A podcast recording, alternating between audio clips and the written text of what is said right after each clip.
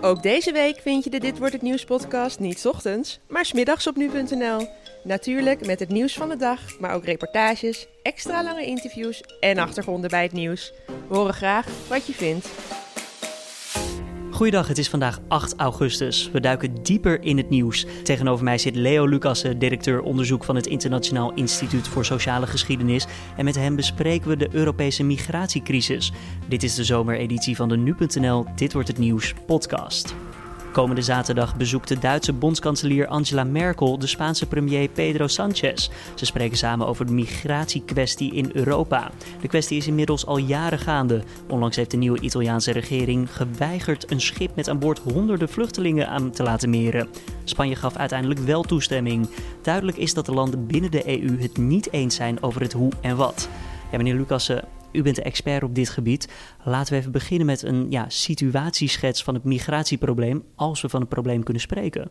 Nou ja, het probleem zit hem denk ik vooral op het politieke niveau en zeker eh, op, in, in Europa. Hè. Uh, dus namelijk, hoe gaan we hier eigenlijk mee om? En hoe verdelen we, uh, laat ik zeggen, mensen die hier asiel vragen en waarvan wij op grond van de wetgeving zeggen, ja, u heeft ook wel een reden om dat te doen en wij geven u een status. Uh, ja, hoe we dat ook verdelen over Europa. En op, ja. dit, dit, moment zie je natuurlijk, uh, omdat we het steeds moeilijker maken om op een normale manier het Europees grondgebied te bereiken. Hè? Dus als je in Syrië bent en je bent op de vlucht, ja, dan kun je dus niet eenvoudig in een buurland een vliegtuig naar Schiphol nemen, want uh, dan heb je eerst een visum nodig, dat krijg je niet. Dus we hebben dwingen eigenlijk mensen in zekere zin om op een heel gevaarlijke en hele dure en voor uh, hun en, en dus zeer eigenlijk oncomfortabele manier naar Europa te komen. Een verschrikkelijk creatieve manier dan ook, want die boten die je af en toe ziet, het is een wonder dat ze nog eens aankomen. Ja, ja zeker. Nou ja, goed, de, dat heeft dus een hele smokkelindustrie in het leven geroepen. Je zou kunnen zeggen een, een uiterst belabberde uh, uh, vervoersmaatschappij, uh, of maatschappijen die dat nu uh, in dat gat zijn gesprongen. nou goed, en, en, en dat heeft in, met name in 2015, zoals we allemaal nog, nog weten, dus nu alweer vier jaar geleden, op het hoogtepunt van die burgeroorlog in, in, Syrië met name, heeft dat geleid tot, tot een heel groot aantal mensen, wat op die manier, met name hè, op bootjes van Turkije naar Griekenland kwam. Nou, hebben we het over 1 miljoen mensen die op die manier, uh, laat ik zeggen, asiel uh, probeerden aan te vragen in Europa. Nou, sindsdien zijn die, uh, zijn die cijfers enorm gedaald. Ik heb hier, dat kan de luisteraar niet zien, maar ik heb hier het eventjes uitgedraaid. Dan zie een je grafiekje, dus een, ja, u, een grafiekje. u twittert regelmatig ook grafiekjes. Ja, omdat ik belangrijk vind omdat we in ieder geval op grond van feiten kunnen discussiëren. Kijk, je kunt hier heel verschillend over denken en er verschillend tegen aankijken. En je kunt best zelfs 10.000 vluchtelingen per jaar mag je van, he, kun je al veel vinden.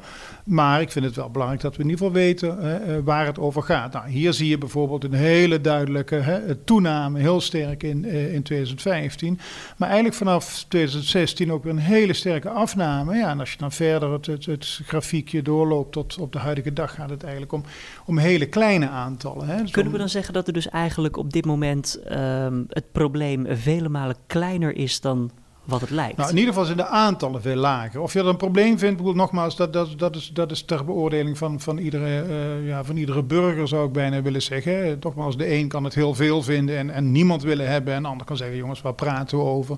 Ja. We, we, wonen hier met 500 miljoen mensen in een heel rijk deel van de wereld. Wij kunnen toch gemakkelijk een aantal honderdduizenden per jaar opnemen. Maar nogmaals, dat is een politieke kwestie, dat is ook een persoonlijke kwestie. Dan laten we het um, vanaf nu dan de migratiekwestie maar het, maar ook het probleem noemen, ja. zit hem nu natuurlijk op het politieke vlak. En met name Merkel, nou, je, je zei het al, die, is die dit weekend naar Spanje gaat, um, zit in een lastig parket binnenlands, omdat zij... Uh, uh, natuurlijk eerder uh, zich zeer genereus heeft opgesteld. Hè, met name in 2015, toen ze heeft gezegd... toen een aantal honderdduizenden van deze asielzoekers... echt in de midden-Europese modder zaten... en zij toen heeft gedacht, ja, dit kan toch niet. We kunnen hè, toch als een, als een heel rijk continent dit toch niet laten gebeuren. Dus laten we in ieder geval voor op dit moment zeggen we... jongens, nou, kom in ieder geval maar deze kant op... en dan kijken we daarna wel hoe we, hoe we dat verder oplossen... Uh, uh, dat heeft haar, uh, zeker in de, on, in de laatste onderhandelingen, hè, en met de totstandkoming van de huidige coalitie, met name met haar. met Ze de CSU, ja. met, met Seehofer heeft daar natuurlijk echt wel heel veel hoofdbrekers gekost. Dus je ziet nu dat zij om politiek, kijk, wat zij eigenlijk wil, is dat het Europees wordt opgelost. En dat, dat je niet de zuidelijke landen, nou ja, die toevallig daar liggen en daar waar de mensen aankomen, hè, Griekenland, Italië en Spanje, dat die, het kind, dat die eh, als enige daarvoor op moeten draaien. Hè. Dat dus is momenteel toch al niet zo, ondanks dat zij, ze liggen aan het water, maar de rest van Europa helpt wel een beetje mee, toch? Nou ja, eigenlijk heel erg weinig. Hè? Dus als je je realiseert dat ehm, eh, na het afsluiten van die deal met Turkije, hè, in het voorjaar van, uh, van 2016, dat er sindsdien ehm, eh, iets van 60, 50 à 60.000 asielzoekers al nou, nu al bijna drie jaar in een tamelijk uitzichtloze situatie in Griekenland en in allerlei hele primitieve opvangkampen zitten. Uh, de verweg de meeste uit Syrië of uit Irak of uit Afghanistan. Dus echt wel uit gebieden waar iets aan de hand is. Ja, daar uh, en zijn toen ook allerlei beloftes gedaan. Hè? Dus, dus, over die mensen die al in Griekenland zaten. Nou, die zijn nauwelijks nagekomen. Uh, en Griekenland laten we daar toch echt behoorlijk mee zitten. Nou, voor Italië hetzelfde verhaal. En nu zie je dat, laat ik zeggen, alhoewel de aantallen dus enorm zijn afgenomen. Hè? We hebben het nou, van 1 miljoen naar 300.000 naar 172.000 en dit jaar komen we waarschijnlijk op de, nou, ergens weer de helft daarvan uit. Dus dat gaat echt om, om echt kleine rap, aantallen. Om, je ziet alleen dat de, het zich verschuift naar Spanje. Hè? Dus, dus Spanje, er ging altijd, nam altijd wel, er kwamen wel wat bootvluchtelingen aan. Maar ziet het is door de tijd verschoven. Van eerst kwam, ging bijna iedereen naar Griekenland, toen is dat verschoven ook door de, die Turkije deel verschoven naar Italië, wat een veel langere en risicovollere uh, reis is. Je ziet ook het, het, relatief gezien neemt het aantal doden ook toe hè, in, in, die periode. En nu zie je, nu Italië zich heel streng opstelt, zie je dat um, uh, met name Spanje, uh, dat de aantallen in Spanje omhoog gaan. Nou, Kunnen we dan ook verwachten dat Spanje op den duur zal zeggen, als er voor die tijd geen akkoord komt van, nou, weet je, nu zijn wij er ook klaar mee. Wij krijgen nu die wave hier bij ons binnen. Nou ja, Spanje, wat ik net las, net voordat je hier kwam, um, is dat, dus is in voorbereiding voor dat gesprek wat Merkel gaat hebben in, uh, in Spanje, dat, althans als, als dat bericht klopt, dat de Spanjaarden zouden hebben toegezegd dat ze als mensen die asiel hebben aangevraagd in Spanje en vervolgens zijn doorgereisd naar, eh, naar een noordelijker land en bijvoorbeeld in Duitsland zijn uitgekomen, dat ze die ook, ook zullen terugnemen. Um, dat is opmerkelijk, omdat dat, uh, kijk, strikt genomen volgens de regels, hè, we hebben ooit afgesproken dat je maar op één plek asiel kunt aanvragen en dat uh, uh, mensen daar naartoe kunnen worden teruggestuurd. Dus dat is dat Dublin-principe. dus stel je voor, je vraagt asiel aan in Italië ja. en je komt verder in Duitsland, dan kan je weer terug naar Italië. Ja, dan kun je teruggestuurd worden naar Italië. En in dit geval heeft Spanje gezegd, nou, onder bepaalde voorwaarden nemen wij die mensen dan ook weer terug. Uh, dat betekent eigenlijk dat ze zich neerleggen bij dat Dublin-principe, waar heel erg veel kritiek op is geweest. Hè? Om, omdat het eigenlijk toch de last, voor zover daarvan zou willen spreken, neerlegt bij, nou, bij, bij de drie zuidelijke Europese landen. En nogmaals, Merkel heeft ook in een eerdere fase, en ook anderen hebben gezegd, ja, eigenlijk is dat natuurlijk te dol. Hè? We zijn een Europese Unie, hè? een Unie in een eenheid. Um, en dan, dan kun je toch aannemen dat, uh, laat ik zeggen, iets wat de hele Unie uh, regardeert, dat, dat je dat ook samen oplost. Maar goed, we zien natuurlijk dat de, de, daar een groot probleem is. Oost-Europese landen, uh, um, die willen daar niet aan meedoen. Maar ook, er is ook niet echt een soort coalition of the willing. Hè, dus waar je bijvoorbeeld zou kunnen zeggen, nou, Nederland en België en Frankrijk en Duitsland, hè, die uh, stellen zich toch wat solidairder op met die Zuid-Europese landen. Dat, vroeger waren we een stuk gewilliger in het helpen en ontvangen van vluchtelingen. We doen er nu hartstikke moeilijk over, lijkt het. Ja, nou, dat heeft natuurlijk toch wel veel te maken met, uh, met de veranderende uh, politieke verhoudingen in, in, in Europa. Uh, in, in, bijna alle Europese landen zie je natuurlijk toch een opkomst van radicaal rechtse populistische partijen, die, waarbij migratie natuurlijk een heel belangrijk electoraal punt is. Nou, dan zien we dat in de meeste landen gaat dat om 15, hooguit 20 procent van het electoraat. Ehm, maar je ziet wel dat de middenpartijen, uh, dat die zich daar eh, heel sterk door bedreigd voelen en ook erg geneigd zijn om vervolgens in hun richting op te schuiven. Hè? Dus je ziet dat... Uh, Naar de kant van het populisme? Ja, natuurlijk. Als je, als je ziet hoe er nu, uh, nou ja, laat ik zeggen, soms over migratie wordt gepraat, over, over migranten. Nou ja, Stef Blok hebben we nog niet al te lang geleden. Nou, dat, dat was Als je, laat ik zeggen, dat in 2000 had voorspeld dat de minister van Buitenlandse Zaken dit soort dingen zou zeggen, had iedereen je voor gek verklaard.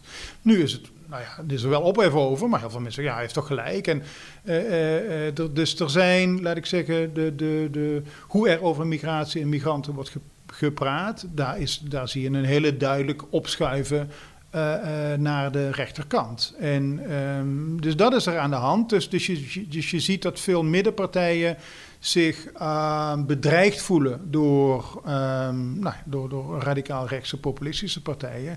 En nou ja, door, door die angst uh, bereid zijn om eigenlijk veel drastischer maatregelen te nemen dan ze, dan ze eigenlijk uh, eerder gedaan zouden hebben. Um, wat voor nou ja, en, zijn... En, en, en, dus ook niet echt. Ja? Nou ja, wat, wat zie je bij Merkel natuurlijk toch wel heel duidelijk. Zij heeft zich toch een aantal jaren heel duidelijk en principieel opgesteld. Maar je ziet nu, nu ze zelfs in haar eigen partij, nou ja, CSU is, is natuurlijk maar goed, in haar eigen familie. Uh, politieke familie uh, al behoorlijke tegenwind krijgt, ja, de, uh, daar toch water bij de wijn moet gaan doen. En het ook haar niet lukt om uh, zelfs niet binnen Duitsland, laat staan binnen Europa, um, om daar de handen op elkaar te krijgen voor een gezamenlijke regeling. En dat is natuurlijk toch wel treurig, want uh, ja, nogmaals, het betekent dat je een van de, bijvoorbeeld Griekenland, een van, een van de armere landen van de EU. Die we wel hebben geholpen natuurlijk met de financiële regeling. Ja. Dat deden we wel met ja. z'n allen. Ja, nou ja, goed, ook daar is natuurlijk een hele discussie over. Hoe ver dat uh, maar de Grieken nou echt heeft geholpen. Maar goed, dat is een ander onderwerp. Uh, maar dat we hier deze landen toch onevenredig daarmee laten zitten, ja, dat, is, dat pleit niet voor de, voor de Unie, zou ik zeggen. Welke maatregel moet er nu genomen worden? Merkel gaat dus dit weekend naar Spanje toe. Daar praat de, praat de bondskanselier met de premier van Spanje. Ja. Wat kunnen zij bespreken of afspreken met elkaar om een eerste ja, goede golf in werking te zetten? Ja, ik ben daar niet zo heel optimistisch over. Als ik nu um, het bericht wat ik net, uh, wat ik net las, uh, waarbij Spanje al eigenlijk op voorhand eigenlijk al zegt van nou goed, hè, dus, dus wij begrijpen uw probleem, mevrouw Merkel. En nou ja, stuur in ieder geval een aantal van die mensen maar terug. Uh, als echt heel duidelijk is dat ze bij ons als eerste asiel hebben aangevraagd. Nou, nu kan Spanje dat op dit moment nu, natuurlijk nog wel zeggen, omdat de aantallen, zeker in vergelijking met Italië en Griekenland, echt heel erg klein zijn. Hè. Dus ja, de aantallen zijn toegenomen in Spanje, maar we hebben het over het afgelopen half jaar hebben we het over 28.000 mensen. Uh, uh, nou, op heel Spanje. Op Spanje wat is het 70, 80 miljoen. Ik weet ja. precies hoeveel mensen daar wonen. Maar is dat, ik bedoel, dat kan Spanje natuurlijk, als, als ze dat willen, natuurlijk, natuurlijk makkelijk aan. Um, de vraag is hoe Spanje zich op gaat stellen als, laat ik zeggen, die trend zich door zou zetten. Hè, en, en het, het volgend jaar ineens 100.000 zijn. Dan neem ik toch aan dat ze minder um, uh, zullen zijn. En dan uh, hebben we het dus over wat eerst Griekenland overkwam en toen Italië ja, ja. en nu dan mogelijk ja, Spanje. Dus ik weet niet, in het bericht staat dat, dat Spanje daar niets tegenover uh, en niks voor terug wilde hebben, zeg maar. Maar dit soort kwesties gaat het toch al om give and take. Um, dat kan ik mij niet zo heel goed voorstellen, eerlijk gezegd. Het lijkt me ook niet, niet, niet verstandig van Spanje om uh, dit alleen maar op die manier aan te bieden. Want ook zeker wat er. Uh, de, het is natuurlijk een beetje ongewis wat er in de toekomst zal gebeuren. Want tegelijkertijd lees je natuurlijk ook dat experts zeggen dat de reden waarom nu steeds meer mens, uh, mensen proberen via Spanje asiel aan te vragen in de Europese Unie. Uh, dat Marokko daar ook een, een, belangrijke rol in speelt. Dat, uh, laat ik zeggen, Marokko het meer toestaat en misschien zelfs gemakkelijk maakt voor mensen om, mensen, om Marokko, van Marokkaanse stranden ja. te vertrekken. Om op die manier weer druk te zetten op de EU of op Spanje. Om, om daarmee weer, laat ik zeggen, een sterkere onderhandelingspositie te hebben. Dus Zij willen er ook iets uithalen. Dat je, ja, dus dat je, nou, niet, en zo worden vluchtelingen natuurlijk wel ge, gebruikt voor, uh, ja, voor, voor een een heel vervelend onderhandelingsspel. Uh, oh, hoe ver dat waar is, uh, dat kan ik niet beoordelen. Ik ben geen specialist op de, Spaans-Marokkaanse verhoudingen. Maar ik heb wel een aantal collega's die daar meer van weten. Die toch wel indicaties hebben dat dat uh, in ieder geval één van de redenen is. Die verklaart waarom er meer mensen nu vanuit Marokko komen. Een, een andere verklaring is natuurlijk dat de andere twee opties heel erg moeilijk zijn gemaakt. Hè. Dus dat een, omdat Italië de deur nu helemaal probeert dicht te houden. En ook wel de, de, de kansen om die oversteek te overleven zijn ook wel wat groter. Uh, uh, laat ik zeggen van Marokko, nou, wat is het, 15 kilometer of zo. Uh, Moet het probleem dan niet bij de locatie, bij de oorzaak worden aangepakt? Moet, moeten we niet meer, veel meer gaan doen aan ontwikkelingshulp en de ja, situatie dat, dat daar? wordt natuurlijk vaak gezegd, maar goed, daarvan weten we al lang dat, laat ik zeggen, ontwikkelingshulp, om te beginnen moet je me afvragen waar komt die terecht? Maar zelfs, hè, en, en, er is ontzettend veel corruptie, maar zelfs als de ontwikkelingshulp daar terecht zou komen waar je wil dat die terecht komt, hè, dat er lokaal fabriekjes worden opgezet of allerlei um, uh, initiatieven worden ontplooid die daar werkgelegenheid creëren of, of onderwijs. Uh, al het onderzoek wijst en uh, laat zien dat op de korte termijn dat alleen maar tot meer migratie zal leiden. Waarom? Uh, nou ja, omdat mensen uh, zeker als, als het ook leidt tot een hoger opleidingsniveau, ook meer aspiraties krijgen. En dat, dat ze zien van goh. Uh, het, het, geld komt uit Europa, daar, is, hebben ze, daar klotst het blijkbaar tegen de plinten. ze, ze horen natuurlijk sowieso even los van of daar wordt geïnvesteerd of niet. Uh, uh, is dat een druppel op de gloeiende plaat. Dus, dus je ziet in een land als Nigeria, uh, maar ook andere landen in West-Afrika. Dan gaat het voor een deel, maar voor een deel om vluchtelingen. Hè. Dan gaat het ook echt om mensen die primair in Europa hopen geld te verdienen. En dat terug te sturen naar Afrika, naar hun familie. en, en, en te investeren in, en, in het land van herkomst. En je ziet ook dat die geldstromen wereldwijd zijn enorm groot. Hè. Dus het geld dat migranten terugsturen, noemen ze dan remittances. Nou, dat is veel belangrijker voor de economische ontwikkeling van dat soort landen dan de hele ontwikkelingshulp bij elkaar. Um, dus ik denk dat, dat, als, dat, je, dat Europa veel beter moet gaan nadenken over een manier om een deel van die arbeidsmigranten echt wel te faciliteren om hier ook te werken. Uh, maar dan niet onder de, onder de uitermate belabberde omstandigheden die je nu ziet. Want juist door het allemaal heel moeilijk te maken, zie je dat mensen zich in hele grote schulden steken. Hier in de handen van vaak maffia-achtige uh, groepen vallen. Uh, meisjes in de prostitutie, mannen die voor een appel en een ei uh, de oogst doen, de tomatenoogst doen in, in verbouwing of wat dan ook, ja. of op de bouw werken. en er is geen enkele controle op. dus ik denk dat het veel verstandiger is om het meer, ik, ik noem dat zelf altijd, om de, de grenzen meer te laten ademen. Dus mensen onder bepaalde voorwaarden toe te laten tot die sector van de arbeidsmarkt waar het blijkbaar echt heel erg lastig is om nog iemand te krijgen. En dat Zoals is we dat vroeger ook deden, toch?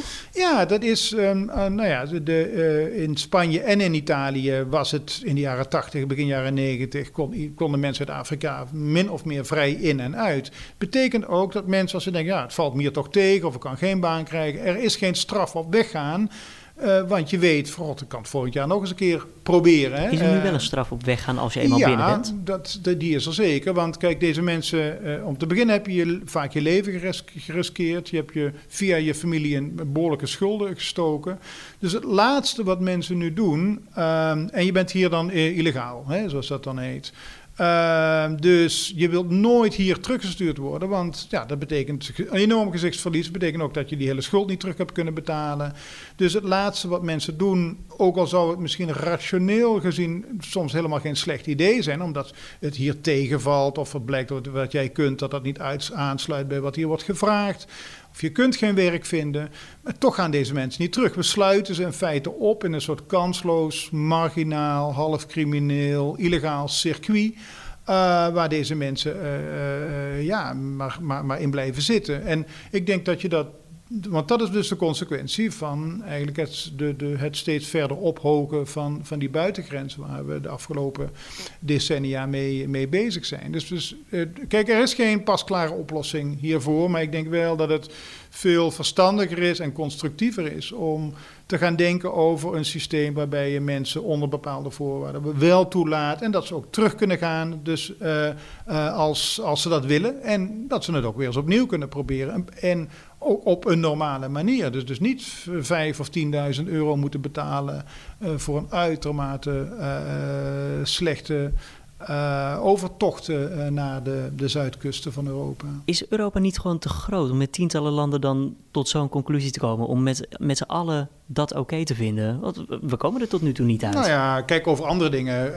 vinden we wel gemeenschappelijke oplossingen. Hè? De Europese Unie doet op tal van terreinen is er natuurlijk wetgeving en hebben we dat ge, uh, hebben we besloten dingen op dezelfde manier te doen. Hè? Zelfs op het gebied van migratie binnen Europa. Hè? Dus laat ik zeggen, eh, er is natuurlijk in, in de afgelopen 15 jaar is er eh, een stukje bij beetje hebben wij die interne arbeidsmarkt natuurlijk wel vrijgemaakt. Alleen Engeland heeft zich daar uh, met een soort status aan, aan onttrokken. Van, nou, dat is ook de, een van de oorzaken van de brexit. Maar laat ik zeggen, vanaf 2014 kan eigenlijk vrijwel iedereen, of nou Roemenen of Bulgaren of Polen zijn, maar ook mensen uit België of uit Frankrijk of Nederlanders die ergens anders willen gaan werken. Um, kunnen zonder vergunning zich ergens anders melden. En als ze werk vinden, nou, dan, uh, dan, geen probleem, ze, dan is er geen enkel probleem. En kijk, daar is toen ook wel, um, toen dat te gebeuren stond, uh, hebben ook nogal wat mensen gezegd: ja, dat wordt een puinhoop. Hè, want al die, al die mensen die komen er allemaal deze kant op, want wij zijn veel rijker dan mensen in Roemenië. Um, dus hoe, halen hoe haalt de EU het in zijn hoofd om zoiets, zo'n vrije arbeidsmarkt te creëren? Nou, dan blijkt uit, uiteindelijk, en dat, dat, dat heb ik toen ook wel, en ik niet alleen allerlei specialisten hebben ook voorspeld, het wordt helemaal geen puinhoop, want Kijk, je, de, de mensen die uit Roemenië naar Nederland komen, ja, die, die krijgen niet zomaar een uitkering. Dus die moeten eerst werken en, uh, en alleen als ze buiten schuld uh, lang genoeg hebben gewerkt en dan werkloos zijn, dan hebben ze voor een korte periode en een niet al te hoge uitkering, maar die houdt ook vrij snel weer op. Kortom, en het is hier veel duurder dan daar. Dus, dus dat verklaart ook waarom niet half Roemenië inmiddels in Nederland of in Frankrijk uh, zitten. Dus je ziet eigenlijk dat de arbeidsmarkt, kijk, er zijn uitwassen en de, de, de vrachtwagenchauffeurs. de, de, sommige sectoren zijn Sommige sectoren, maar dat heeft niet zozeer met die vrijheid van migratie te maken, maar met een andere vrijheid binnen Europa, namelijk de vrijheid van diensten. dus dat, dat, en, en dat, want vaak zijn dat legale constructies, waaronder wel degelijk hè, eh, migranten eh, worden ingezet om, nou ja, dat ik zeggen, mensen te verdringen uit bepaalde posities. Die hele logistieke sector is daar een, voor een deel is daar een voorbeeld van. Uh, dus er zijn wel problemen, maar het is niet zo dat dat nou tot een, massale ontwrichting uh, en, en hele grote migratiestromen heeft, heeft geleid. Dus, dus kortom, binnen Europa kun je wel degelijk uh, kun je dingen voor elkaar krijgen. Alleen dit is nou een thema, alhoewel waarvan ik denk, nou, dit is wel degelijk goed te regelen. Hè. Je kunt, en daar is ook al over gesproken in 2015, 2016. Hè, laten we nou gewoon aanmeldcentra in Zuid-Europa en van daaruit hè, kijken we, verdelen we vluchtelingen over de landen. Een beetje afhankelijk van waar mensen naartoe willen. Uh, uh, hoe dicht bevolkt landen zijn, hoe, hoe de werkgelegenheid is. Je kunt aan allerlei knoppen draaien, zeg maar, als het gaat om zo'n verdeling. Maar ja, goed, dan moet er wel een politieke wil zijn. En dit, omdat dit nou zo'n brandbaar onderwerp is geworden in de afgelopen nou, 15 à 20 jaar. Uh, ja, dat verklaart waarom het uh, eigenlijk tot op dit moment uh, onmogelijk is om hier wel iets verstandigs en redelijks en rationeels voor in het leven te roepen. Is er binnen de EU één land die het wel erg goed doet met opvang, met de regelingen, die zegt van kom maar, wij pakken het wel? Nou ja, Spanje was het dat wel tot voor kort. Maar goed, je zou kunnen zeggen, die hadden makkelijk praten, want, want uh, daar, kwam, uh, daar kwamen er niet zo heel erg veel. Nederland uh, bijvoorbeeld? Hè? Nederland bijvoorbeeld? Nou ja, kijk, Nederland zit natuurlijk ver weg ehm, van alles. Um, laat ik zeggen, toen de, toen de aantallen heel groot werden, of relatief groot, nogmaals in de jaren negentig waren er nog meer dan nu, maar, maar goed, het liep natuurlijk toch sterk op in, in 2014, 2015 met name. Um, uh, moet ik zeggen dat de, de, de, toenmalige staatssecretaris Dijkhoff, dus nu de fractieleider van de VVD in de Tweede Kamer, mm, dat en zijn ministerie dat vind ik helemaal niet zo slecht hebben, hebben aangepakt. Want dat, toen was er echt wel. Uh, dat was echt een groot probleem. Er moest heel snel moest er opvang worden gevonden. Mensen moesten overtuigd. Nou, er waren protesten tegen AZC's, et cetera. Ik vind dat Dijkhoff en zijn ministerie dat toen op een hele nuchtere en, en, en een coole manier hebben aangepakt. Zouden wij dan een voorbeeldrol kunnen hebben voor de rest van Europa daarmee? Ja, maar, dat, dit, maar, maar nogmaals, dit gaat natuurlijk over mensen die er al, er al zijn. Hè? En, en, en, vervolgens moet je die, nou, even onerbiedig zeggen, verwerken in je systeem. En je moet gaan nadenken over hoe integreer je deze mensen ook zo snel mogelijk. Nou, de, niet alleen Dijkhoff, Ascher heeft toen ook wel, hè, die was toen minister van, van Sociale Zaken, waar ook het hele integratiebeleid uh, onder viel. En ik heb ook wel eens met Ascher gepraat in die tijd. Nou, we waren het ook wel over eens dat we het allerbelangrijkste is dat, dat we deze mensen eigenlijk zo snel mogelijk ook toe moesten staan om te kunnen werken. Uh, en niet zoals in de jaren negentig, jaren en jaren lang in, in opvangkampen laten wegpieten, verpieteren. Dus er is op dat punt van die integratie van mensen die een status hebben gekregen, is er denk ik wel, um, uh, is dat wel beter gegaan. En we hebben ook wel geleerd van fouten uit het verleden. Maar het gaat hier natuurlijk om iets anders, namelijk wat je als EU als geheel, wat voor beleid uh, voer je eigenlijk als het gaat om mensen die een beroep doen op asiel. En, en dat, we hebben allemaal hè, ooit die, die, dat vluchtelingenverdrag ondertekend. En dan zie je dat op dit moment, in de afgelopen jaren, de trend heel anders is, is geworden. Namelijk um, het zoveel mogelijk onmogelijk maken voor asielzoekers om überhaupt nog het territorium van een Europees van een lidstaat van de EU te bereiken. En daarmee ga je het dan niet tegen, ja, daarmee maar daarmee stuur je dus, het naar de illegale hoek. Ja, en daarmee maar, stel je eigenlijk de facto uh, um, dat hele vluchtelingenverdrag buiten werking. Hè. De, de, de, Turkije uh, deal is, was een eerste stap. En je ziet dat nu, ja, men probeert om die grens van de EU eigenlijk al tot onder de Sahara min of meer te leggen. Door allerlei vrij autoritaire regimes zoals in, in, Mali en Niger en zo te gaan betalen om mensen al tegen te houden om überhaupt door die Sahara te gaan om Noord-Afrika te bereiken. Dus maar kunnen we dat geld dan niet beter bij, aan Italië, Griekenland en Spanje geven om te zeggen van ja, doen jullie daar wat mee dan met dit geld? Nou ja, nogmaals, ik denk, kijk, ik, het, het, gaat niet alleen om geld. Het gaat ook om een, om, een, om een humanitair principe. Kijk, daarvan zou kun je zeggen, kunnen we met z'n allen zeggen, nou, dat was dat is een beetje uit de tijd en we houden ermee op. Dat kan. Maar dat is een politieke beslissing. Daar heb ik als wetenschapper verder geen, geen, eh, niks, niks over te zeggen. Maar zolang, laat ik zeggen, we dat niet hebben gezegd en we toch vinden dat we als continent een humanitaire rol hebben te spelen in, in, in, uh, op, op dit punt, ja, vind ik ook dat je dat echt gezamenlijk moet doen en ook goed moet nadenken ja, uh, waar kunnen mensen het beste terecht? Zowel in het belang van, van, van vluchtelingen zelf als van in dit geval van, van de landen waar deze, waar deze mensen terechtkomen. En, en los van, nogmaals, het, is, het zijn natuurlijk twee verschillende kwesties. Aan de ene kant heb je natuurlijk die vluchtelingenkwestie, dus mensen die echt op grond van, van vervolging en, en, en, en van oorlog asiel aanvragen. Maar goed, daarnaast heb je ook heel veel mensen die hier toch primair komen om te werken. Maar dat wordt de, ja, nou, nou, en, en, en um, daar gelden wel verschillende regels voor. Hè? Want als je natuurlijk een vluchtelingenstatus krijgt, ja, dat betekent ook dat je daarmee wordt opgenomen hè, in, in, een, in, een, uh, in een nieuw land. En nou, dat betekent ook dat als je, zolang je geen werk hebt, krijg je een uitkering. Er wordt een huis voor je geregeld, et cetera. Dat is een andere situatie dan voor iemand uit West-Afrika bijvoorbeeld... die hier primair komt om, om, tomaten te plukken, geld te verdienen... dat terug te sturen naar zijn of haar uh, familie. Daar moet je weer, wat ander, daar moet je weer een ander hè, regeling voor gaan verzinnen als je dat wil. Nou, en daarvan denk ik dat, dat een... een laat ik zeggen, een, een, een, voorwaardelijke toelating tot bepaalde sectoren van de arbeidsmarkt, dat dat een, een oplossing zou kunnen zijn voor, uh, voor, dat laat ik zeggen, voor die groep. Heeft u er zelf vertrouwen in dat dit tot een afloop komt waarin een uh, nieuw akkoord wordt gesloten binnen de Europese Unie, binnen de lidstaten? Nou, voorlopig niet. Voorlopig zie ik het alleen maar. En voorlopig is een periode van? Ja, dat is ontzettend lastig te zeggen ben, um, uh, laat ik zeggen, de trend van, de, de, en Merkel is wat dat betreft natuurlijk, natuurlijk, wel een mooi voorbeeld, omdat zij zich binnen Europa wel het meest sterk heeft gemaakt voor een Europese oplossing. En ze heeft een, een groot land achter zich. ja, een groot land achter zich. Nou ja, kijk, als het Merkel. En, en Merkel zie je al opschuiven naar een restrictievere positie. En nogmaals, dat heeft ook veel met de binnenlandse politiek in, in, in Duitsland te, te maken. Ja, kijk, als het merk al niet eens binnen haar land lukt, ja, dan zal het eh, binnen Europa voorlopig ook niet lukken. Want je ziet, de, kijk, Oost-Europa wil het überhaupt niet.